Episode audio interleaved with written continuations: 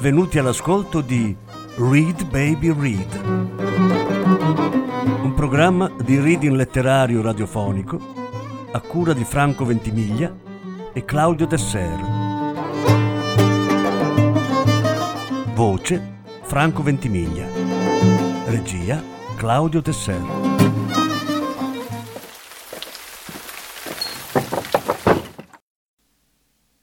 Ugo Pratt una ballata del mare salato. Primi tre capitoli. Lettura in quattro parti. Terza parte.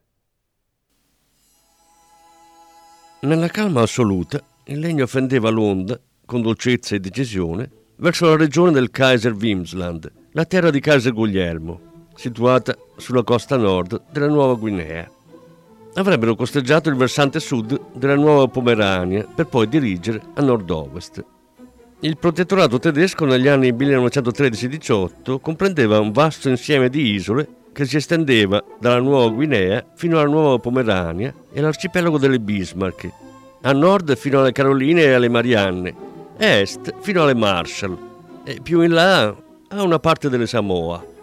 Erano isole importanti, su rotte trafficate ma molto lontane tra loro, ragion per cui l'approvvigionamento costante di combustibile rivestiva un interesse primario e imprescindibile. Tutti i metodi per procurare il carbone alle navi a vapore potevano considerarsi giustificati, compresa la pirateria ad opera di avventurieri come Rasputin.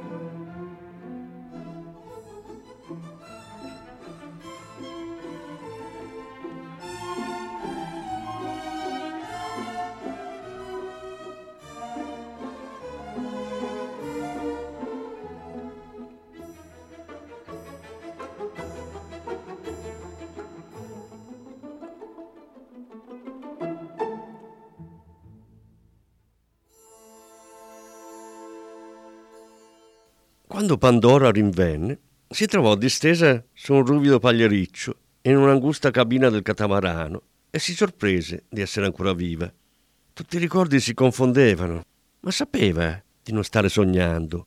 Il suo corpo era in pezzi, sentiva le gambe deboli, la testa le girava e non riusciva quasi a muovere le labbra, screpolate e inaridite. Era confusa, si guardava intorno cercando di capire dove si trovasse. Kane, dove sei? Si stropicciava gli occhi per ridestarsi da quel lungo incubo e poi lentamente, come uscendo fuori dalla nebbia del torpore, il ricordo cominciò a delinearsi. Progressivamente le ritornò alla mente il caos, lo sbattere di vele, il vento che ringhiava, il mare che spazzava la tolda della nave, portandosi via barili che rotolavano e marinai che urlavano disperati. pennoni spezzati dalla furia del tifone, volavano via come fili d'erba falciati.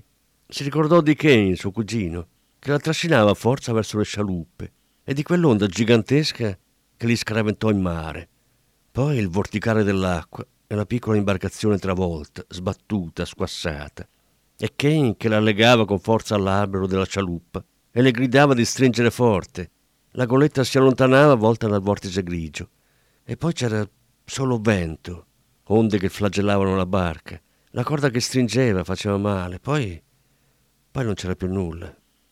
Non rimaneva che aggrapparsi a qualcosa, alla vita, non lasciarsi andare a quel caos che vorticava risucchiando ogni cosa. Bisognava farsi piccoli, rannicchiarsi in un angolo, aspettare che la natura avesse esaurito la sua forza, non resistere, nascondersi e sperare che tutto finisse il più in fretta possibile. Chiudere gli occhi e ritrovarsi viva, risparmiata dal destino. Lentamente e con grande fatica, Pandora si alzò dal suo giaciglio. Dov'era Kane? Si era salvato anche lui o era rimasta sola? Qualcuno l'aveva tratta in salvo rubandolo al mare, ma chi? Avrebbe mai rivisto suo cugino? La sua famiglia? Si avvicinò, trascinandosi a una fenditura tra le assi della cabina, e guardò fuori. Un primo abbaglio la costrinse a socchiudere gli occhi, poi vide il mare, calmo e infinito, la vela intrecciata e gli indigeni che governavano. Chi erano quei selvaggi? E cosa sarebbe stato di lei? Rasputin entrò, silenzioso come un gatto, e squadrò la ragazza che gli volgeva le spalle. Pandora non l'aveva visto, non si era accorta di nulla. Aveva indosso un vestitino ormai ridotto a brandelli. Poteva avere 16 o 17 anni ed era invitante come un'albicocca fresca in un pomeriggio d'estate. Rasputin le posò la mano sul fianco e la strinse a sé. La risposta di Pandora fu fulminea. Afferrò un oggetto a caso, una bottiglia, e non ci pensò due volte a fracassarla sulla testa di quell'ercio barbone. Gatta selvatica maledetta, mi hai rotto la testa! le urlò in faccia Rasputin. Mi stia lontano, maiale! ringhiò Pandora con tutta la rabbia che il suo viso poteva esprimere. Rasputin si massaggiava la ferita e i suoi occhi erano due fessure da cui scaturiva un odio immenso per chi aveva osato umiliarlo. Stava per scattare quando dal ponte risuonò un grido. Capitano, capitano, venite su, presto! Era cranio. Qualcosa si era rotto. La rabbia lasciò il posto al disprezzo. Rasputin si limitò a colpire con un improvviso violento man rovescio la guancia di Pandora, facendo sgorgare un rivolo di sangue dal labbro. Mi chiamano, piccola mocciosa. Ma vedrai che imparerai presto chi è che comanda qui. È questo il modo di ringraziare chi vi ha salvato la vita? Uscì dalla cabina. Sulla guancia di Pandora ancora bruciavano i segni del ceffone, ma qualcosa di magnifico risuonava nelle sue orecchie. Chi vi ha salvato la vita? Aveva detto proprio così. Dunque anche Kane era vivo. Non era più sola. C'era una possibilità. Suo cugino si era salvato ed era anche lui su quella barca. Non era in completa balia di quei selvaggi. Ora doveva scoprire chi erano, dove andavano, ma soprattutto dove si trovava e come stava Kane.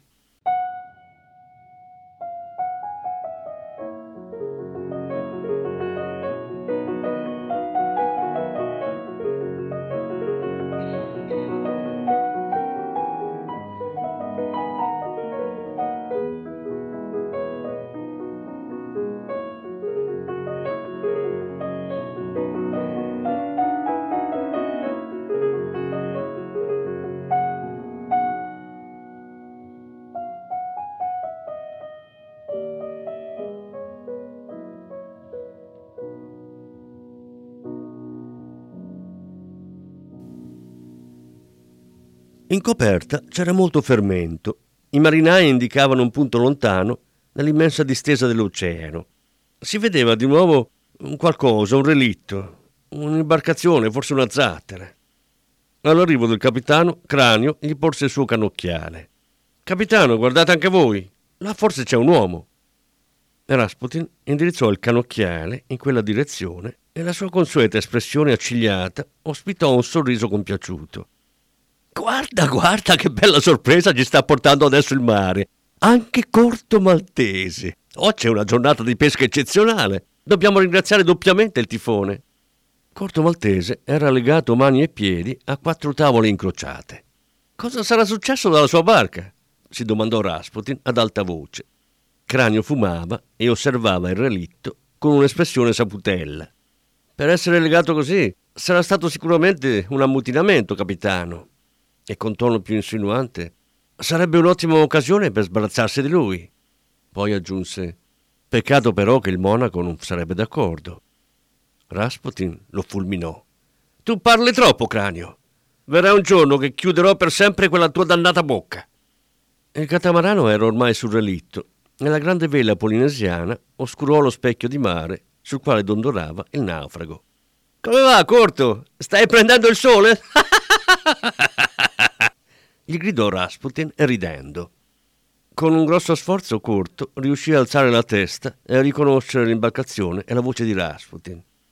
Proprio te dovevo incontrare, maledetto buffone. Le parole gli erano uscite con grande fatica. Da quanto tempo sei in queste condizioni, bellezza? Da troppo, gli rispose Corto in una smorfia di dolore. Tirami fuori di qui, sbrigati, poi parleremo. Rasputin, sorridendo, lo osservava dall'alto. Sai che in fondo non mi sei troppo simpatico. Eh, forse potrei lasciarti qui in pasto agli squali. Non sarebbe una cattiva idea. Il monaco non te lo perdonerebbe, Ras. Il monaco, il monaco, sempre lui. Se non fosse che la posta in gioco è troppo alta, vi manderei al diavolo tutti quanti. Ma non sono così sciocco. Mi potrai servire ancora, corto. Rasputin si rivolse agli uomini dell'equipaggio. Voi tiratelo su e state attenti a non spezzargli la schiena. Vorrei avere io questo onore. Bravo, Rasputin. Un giorno mi ricorderò di questo. Sai essere gentile, disse Corto Maltese, accennando una specie di sorriso. Gli indigeni lo issarono a bordo e delicatamente gli tolsero i lacci che gli avevano segato polsi e caviglie. Come hai fatto a perdere la barca, Corto? Prima dammi qualcosa da bere, Ras. Rasputin lo fissò con uno sguardo allucinato. Stammi a sentire, Corto. Sei sulla mia barca e qui comando io. Ora noi ce ne andremo nella mia cabina e tu mi racconterai tutto. Al monaco non piacerà affatto che tu ti sia lasciato soffiare l'imbarcazione. Sono sicuro che si sono ammutinati, vero? Aveva una smorfia beffarda e continuava a fissarlo con quel suo sguardo da pazzo.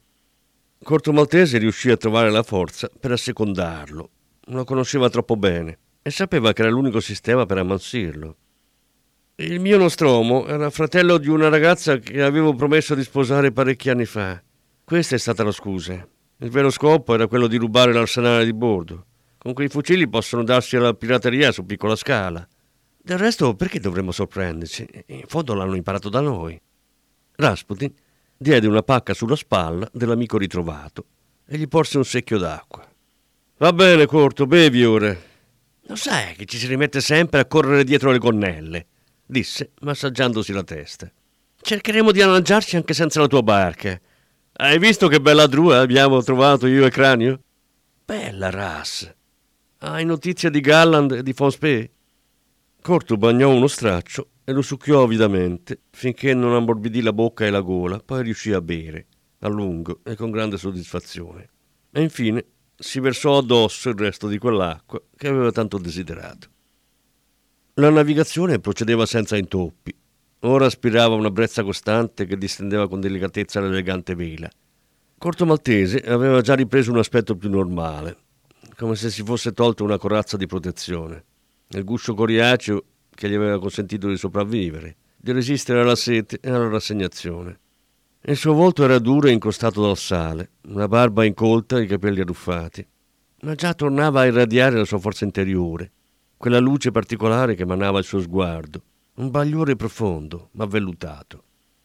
Cominciò a radersi il viso, come un sipario teatrale apre la visione a una scena inaspettata. Il rasoio scopriva con lo scorrere regolare della lama il volto nascosto dalla schiuma. Tolta l'ispida barba, ricomparvero la smorfia ironica delle labbra e i bei lineamenti. Tra poco incontreremo un cargo olandese e una piccola nave piena di carbone, gli disse Rasputin. Già, e Galland ci pagherà bene. Ha bisogno di quel carbone come tu hai bisogno di rum, vero Rasputin? Ribatté corto, asciugandosi il mento. Tutte le basi del Pacifico verranno occupate dagli alleati e i tedeschi si troveranno tagliati fuori.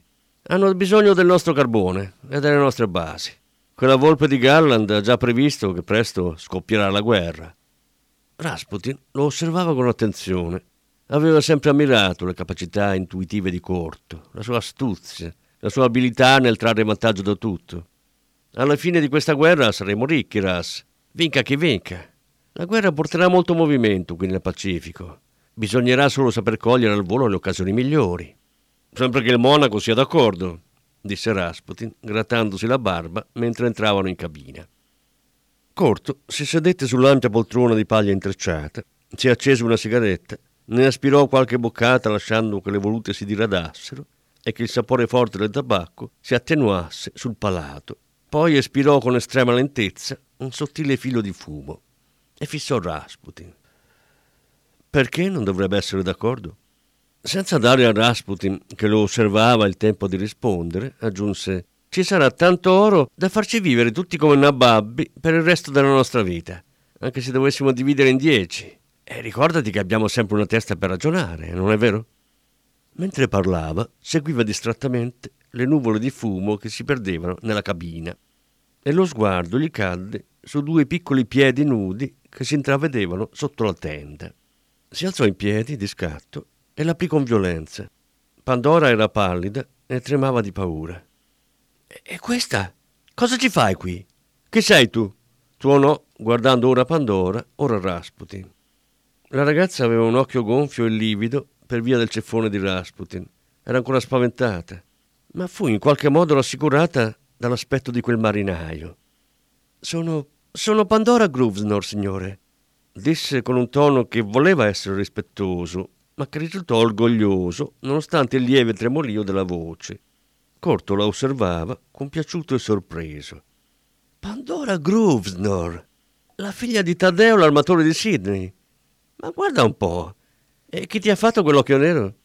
Il suo amico, il capitano, rispose timidamente.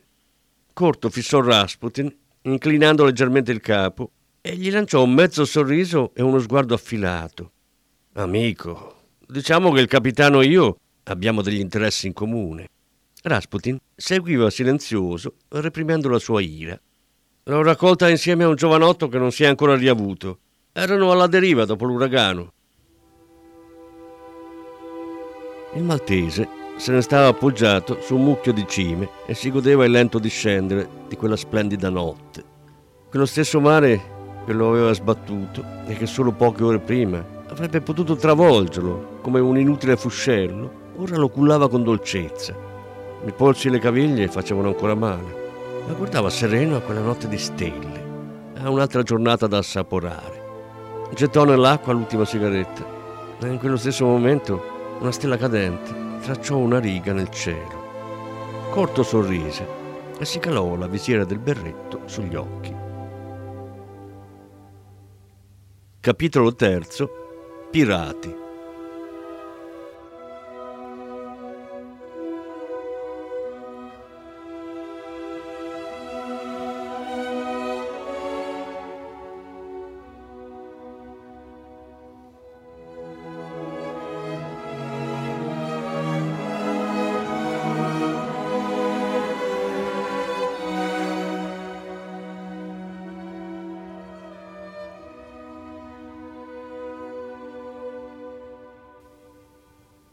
capitano del cargo olandese osservava col binocolo quell'innocua elegante imbarcazione indigena che procedeva nella loro direzione. È una drua delle isole Figi, signore, disse la vedetta. Il capitano lo guardò sorpreso. Delle Figi? Ma sono molto lontani dalle loro isole. Il capitano Van Houten era un vecchio solido olandese dalle grosse basette e dai folti capelli bianchi. Il tempo l'aveva incurvato le spalle tondeggianti e la pinguedine lo facevano sembrare più basso di quel che era in realtà. Le gote e il resto del viso, non coperto dalle basette, avevano quel colorito bruno rossiccio, tipico di chi espone al sole una carnagione molto chiara. Gli occhi erano di un azzurro pallido, anacquati, contornati da mille piccole rughe. Erano gli occhi di un uomo che conosceva bene il mare, ma che ormai preferiva l'odore confortante delle bettole dei porti, il sapore caldo e rilassante del rum e il rumore delle risate delle donne nei bordelli. Aveva nell'insieme l'aspetto rassicurante e bonario dell'amico sempre pronto a bersi un bicchiere in compagnia e quello di un uomo che si sveglia al mattino augurandosi che la sua giornata sia simile alla precedente, senza sbalzi né novità, senza avventure né colpi di scena. Forse sarà stato l'uragano a spingerli così lontano, fuori dalla loro rotta. Avviciniamoci, potrebbero aver bisogno d'aiuto, disse rivolgendosi al timoniere. Il Nostromo osservava perplesso la scena. Si chiamava Van Erden ed era forte come una quercia. Aveva sempre navigato col capitano. Era la sua guardia, il suo consigliere e la sua sicurezza. Quella barca non mi convince, capitano. Ho un cattivo presentimento, disse sputando un pezzo di tabacco e passandosi la lingua sui grossi incisivi con uno schiocco sonoro. Il capitano si rivolse a un marinaio alle sue spalle. Tu, Ruo, tu che sei delle isole Figi, come mai quella drua si trova in queste acque? È strano, capitano. La mia gente va verso est, oppure verso sud. Non si allontana mai tanto così verso ovest. Non capisco. Intanto, sul catamarano, Rasputin aveva indossato l'elmetto da ufficiale della Marina britannica e fatto issare la bandiera inglese. Anche quella bandiera non mi convince, capitano. Da quando questi selvaggi si comportano secondo il codice marittimo? Aggiunse il Nostromo, incrociando le braccia sul petto. I bicipiti si gonfiarono, dilatando l'ancora e la sirena che vi erano tatuate. Non essere sempre così sospettoso, Van Erden. Non è altro che una pattuglia coloniale inglese, non li vedi? C'è un ufficiale bianco insieme a dei marinai di colore. Certo che l'ammiragliato britannico si è fatto piuttosto taccagno ultimamente. Quel capitano forse vorrà bagnarsi la bocca con un buon bicchiere di rum. Cosa diavolo d'altro potrebbe mai volere da questa scassata carboniera? Ormai il catamarano si era accostato al cargo olandese e Rasputin salutava militarmente Van Erden. L'olandese lo fece salire a bordo, mentre il Nostromo squadrava da capo a piedi quegli ordinatissimi marinai melanesiani armati di fucili lucidi che lo seguivano. C'era qualcosa di strano. Erano troppo determinati e che i fucili erano troppo oliati. Prego, capitano, venga nella mia cabina a bersi un buon sorso. A cosa dobbiamo la vostra visita? Sono il capitano Rasputin della Marina Imperiale Germanica e prendo possesso di questa nave. L'atteggiamento di Rasputin non lasciava dubbi, ma l'olandese era ancora incredulo e fiducioso. Oh, scusi, capitano, ma non credo di aver capito. Van Houten si era bloccato e il sorriso gli si era gelato fra i denti. Lei trasporta un carico di carbone per la Marina Britannica e il mio governo lo sequestra insieme alla nave. Ma lei è pazzo. Lei indossa un uniforme inglese, batte bandiera inglese. Non è stata dichiarata nessuna guerra. E questo cargo appartiene comunque a un paese neutrale. Questo è un intollerabile atto di pirateria. L'olandese cominciava a capire. Le ordino di scendere immediatamente da questa nave, ammonì Van Houten, tutto rosso in viso. Rasputin, all'improvviso, con freddezza estrasse la pistola ed esplose due colpi che fulminarono l'olandese. Poi immediatamente rivolse l'arma verso il Nostromo e lo fissò con uno sguardo di ghiaccio. C'è qualche altro eroe che ha voglia di fare la stessa fine del suo capitano? L'azione era stata fulminea e la sorpresa completa. L'equipaggio si trovò in un amen sotto la mira dei fucili dei marinai figiani di Rasputin. Non le stava altro da fare che arrendersi. Corto Martese era rimasto sul catamarano, ma uditi gli spari accorse veloce. Accidenti a te, Rasputin! Che bisogno avevi di ucciderlo? Corto, attento a come parli. Non dimenticarti mai che qui comando io. Lo minacciò Rasputin, puntandogli un indice ammonitore davanti al viso. Le pupille di Corto si contrassero per un istante. Poi la sua espressione si sciolse in una smorfia di disprezzo. Sei il solito rozzo macellaio. Abbiamo preso la nave, abbiamo il carbone.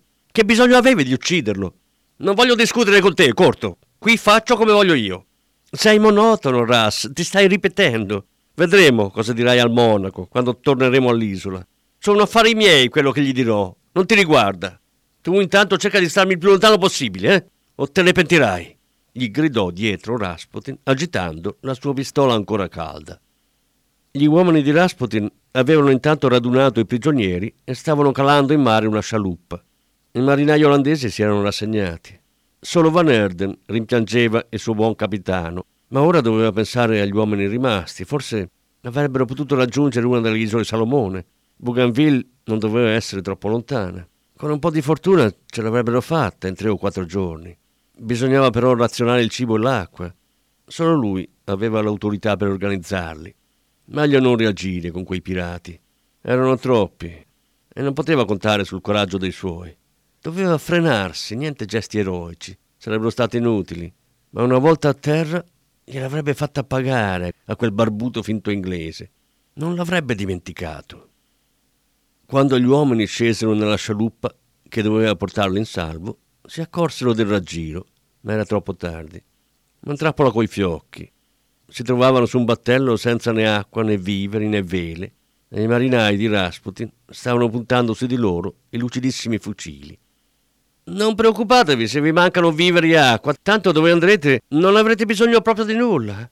Arrivederci all'inferno, gridò Rasputin, mentre i suoi aprivano il fuoco. Gli spari e le urla disperate degli olandesi fecero raccorrere Corto Maltese. Questa volta impugnava la pistola ed era pronto a tutto. Maledetto, ma andrai in loro compagnia. Non capisci proprio niente. Dovevamo farlo, avrebbero parlato, saremmo stati scoperti. È possibile che tu non capisca? Non aggiungere altro. Questa non te la faccio passare. Corto puntò la pistola contro Rasputin. Stava per sparare quando un marinaio figiano arrivò alle sue spalle lo colpì violentemente alla testa col calcio del fucile e lo fece stramazzare a terra. Quando la carboniera olandese requisita iniziò ad allontanarsi, la scialuppa, sforacchiata dai proiettili, cominciò lentamente ad affondare.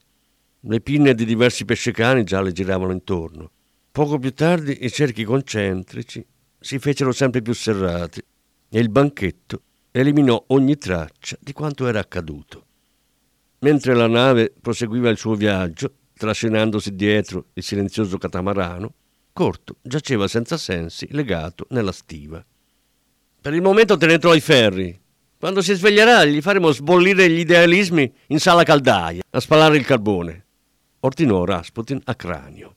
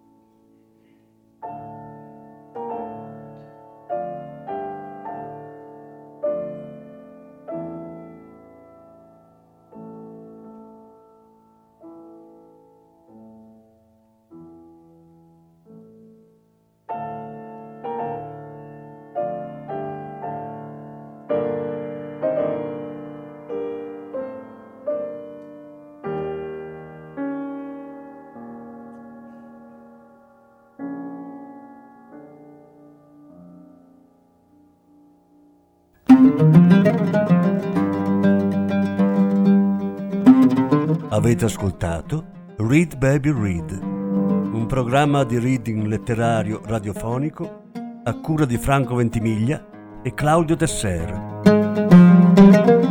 Grazie per l'ascolto, alla prossima settimana. La quarta parte della lettura andrà in onda la prossima settimana.